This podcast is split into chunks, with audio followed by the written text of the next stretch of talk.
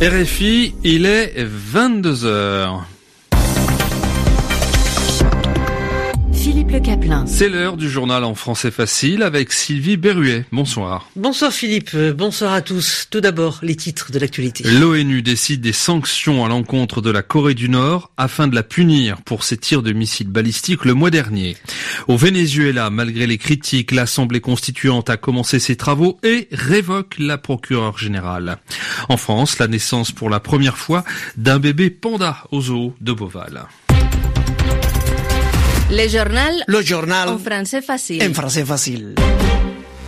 L'ONU adopte à l'unanimité de nouvelles sanctions sévères contre la Corée du Nord. C'est la conséquence des tirs de missiles balistiques effectués ces dernières semaines sur ordre du dictateur Kim Jong-un. La résolution présentée par les États-Unis va réduire d'un tiers le montant des exportations nord-coréennes, actuellement estimé à 3 milliards de dollars par an.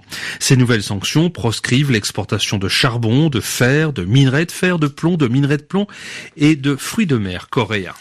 Première décision de la nouvelle Assemblée constituante qui divise le Venezuela et qui ne va pas apaiser les tensions. Elle limoge la procureure générale qui était devenue l'une des principales adversaires du président Nicolas Maduro, laquelle avait affirmé plus tôt que l'armée assiégeait les bureaux du ministère public à Caracas. Luis Ortega avait demandé hier l'annulation de l'installation de cette constituante, deux jours après avoir ouvert une enquête pour de possibles irrégularités lors de l'élection de cette assemblée le 30 juillet. Par ailleurs, le Mercosur suspend le Venezuela du marché commun sud-américain pour, explique-t-il, rupture de l'ordre démocratique. Faisons le point avec Julien Gonzalez. La nouvelle constituante n'a donc pas tardé à mettre sa menace à exécution. À la manœuvre, l'homme fort du parti chaviste au pouvoir, Diosdado Cabello, qui fait partie des nouveaux élus, c'est lui qui avait été le premier à lancer un avertissement à l'encontre de la procureure générale de la République. Ses jours à son poste seraient comptés dès que l'Assemblée constituante serait investie. La mesure a été prise à l'unanimité par les élus de la constituante après la lecture de la décision rendue par le Tribunal suprême de justice. La plus haute autorité judiciaire a suspendu ce samedi Luisa Ortega Diaz à la tête du ministère public pour de supposées fautes graves dans l'exercice de ses fonctions. Mais selon la Constitution, c'est à l'Assemblée nationale de destituer la procureure générale de la République. Or, les députés majoritairement d'opposition avaient déjà affirmé tout leur soutien à Luisa Ortega Diaz, un obstacle que le constituant Diosdado Cabello a contourné en invoquant le statut de souveraineté de la constituante par rapport aux autres pouvoirs. Répétant qu'il ne s'agit pas d'un lynchage personnel, il a immédiatement proposé le nom de son successeur, précisant que ce serait à titre provisoire Tarek William Saab et l'actuel défenseur du peuple, sorte de médiateur fortement critiqué par l'opposition. Julien Gonzalez, Caracas RFI. J'ajoute que Luisa Ortega déclare refuser son limogeage. Opération de, de force et de communication aussi à Rio décidée par les autorités. Le gouvernement a envoyé à l'aube plusieurs milliers de militaires et de policiers appuyés par des hélicoptères dans plusieurs favelas de la ville, c'est-à-dire des bidonvilles.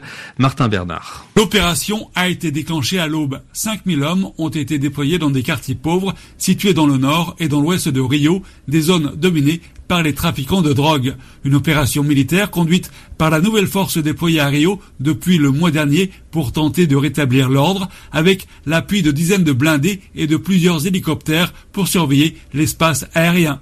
Le ministre de la Défense, Raoul Jungmann, a indiqué que cette opération durerait le temps qu'il faudrait. L'armée a été envoyée pour la deuxième fois en un an à Rio après la recrudescence de la violence qui a fait plus de 3500 morts dans la ville au cours du premier semestre. Près de 100 policiers ont été tués depuis le début de l'année. L'opération vise également à combattre le vol de camions de marchandises qui s'est intensifié au cours des derniers mois. Un camion de la Poste a notamment été volé puis pillé dans un quartier pauvre de la ville cette semaine.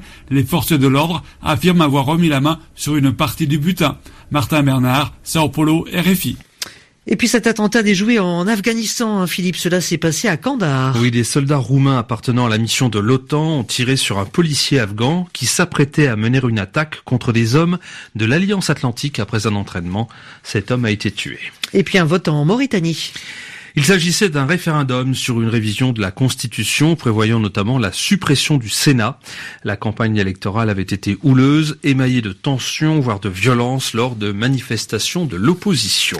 Pas facile hein, d'être syndiqué aux États-Unis. Par environ 60% des votants, les salariés de l'usine Nissan située dans le Mississippi ont rejeté la création d'une section syndicale. Pour les représentants du syndicat automobile UAW, c'est la peur qui l'a emporté dans cette région des États-Unis où beaucoup de gens sont noirs et pauvres. Francine Quentin. Une majorité des 3400 salariés titulaires de l'usine Nissan se sont donc opposés à l'implantation d'une section syndicale. Les 3000 salariés à temps partiel et les temporaires ne pouvaient pas prendre part au vote. Le constructeur japonais qui a ouvert l'usine en 2003 se félicite du résultat et appelle le syndicat automobile à cesser de vouloir syndicaliser le site. Mais pour les responsables du syndicat qui avaient imposé ce vote, c'est la peur de perdre leur emploi qui a motivé les ouvriers à 80% des Noirs, bien que la direction nie avoir brandi la menace de licenciement ou de fermeture de l'usine. Dans cette région traditionnellement cotonnière, la mécanisation a entraîné chômage et pauvreté.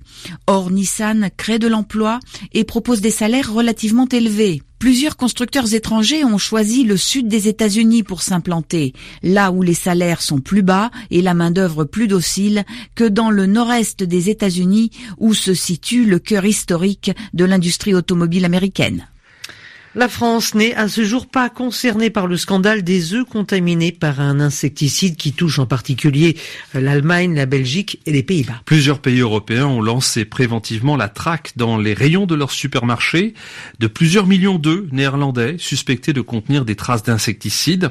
À l'origine de cette affaire, des éleveurs néerlandais de volailles ont fait appel à Chickfried, une société spécialisée dans l'éradication du poux rouge, qui a employé dans son produit du fipronil, une molécule interdite dans le traitement des animaux destinés à la chaîne alimentaire. Les incendies encore sous la canicule a fait monter le thermomètre jusqu'à 43 degrés à Figari. Le ministre de l'Intérieur, Gérard Collomb, qui s'est rendu sur place, appelle les habitants à faire preuve d'attention alors que les pompiers ont lutté contre les flammes en Corse du Sud. Traversés par euh, des flammes, les sentiers de randonnée du célèbre GR20 ont dû être fermés aux touristes. Un seul des jumeaux a survécu, l'autre bébé panda est vigoureux, il tête sa mère, assure le zoo de Beauval. Oui, c'est la première fois qu'il y a une naissance de panda en France. Les parents ont été prêtés par la Chine en 2012 pour 10 ans. Et puis sachez que Brigitte Macron se dit très heureuse d'être la marraine du nouveau venu. Elle en part à Londres pour les championnats d'athlétisme. Oui, nous rejoignons Christophe Jousset qui est sur place pour Radio France Internationale. Quels sont les derniers résultats que vous pouvez nous communiquer?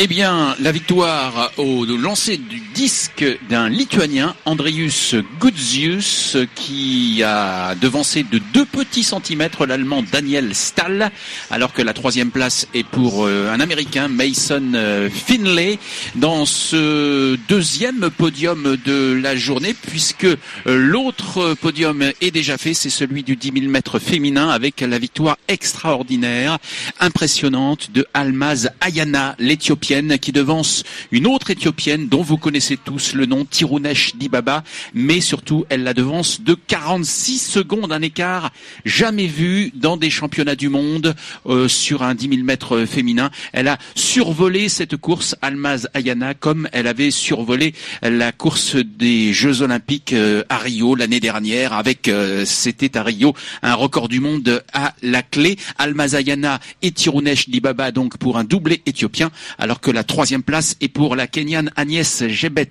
Tirop. Le grand rendez-vous de la soirée pendant que le concours de la longueur, la finale de la longueur masculine est menée par le Sud-Africain Manyonga, mais ce n'est pas encore terminé. Eh bien, c'est euh, la finale du 100 mètres avec Usain Bolt, avec Jimmy Vico, avec Akani Simbine pour représenter l'Afrique. Et c'est tout à l'heure en direct sur RFI dans une émission spéciale. Le football à présent. Oui, euh, le football. Alors donc, je suis venu ici pour un grand défi. Paris est magique, c'est ce qu'a lancé Neymar au Parc des Princes lors de sa présentation au public parisien après son transfert au PSG pour un montant record de 222 millions d'euros. Il a lancé le traditionnel ici, c'est complété d'un rugissant pari de la part des supporters réunis par plusieurs dizaines de milliers. Il a ensuite fait un tour du stade pour saluer chaque tribune. Le premier match du Paris Saint-Germain a ensuite eu lieu face à Amiens pour une victoire, deux buts à zéro. Vous écoutez RFI, il est maintenant 22h10 ici à Paris. Bonne soirée.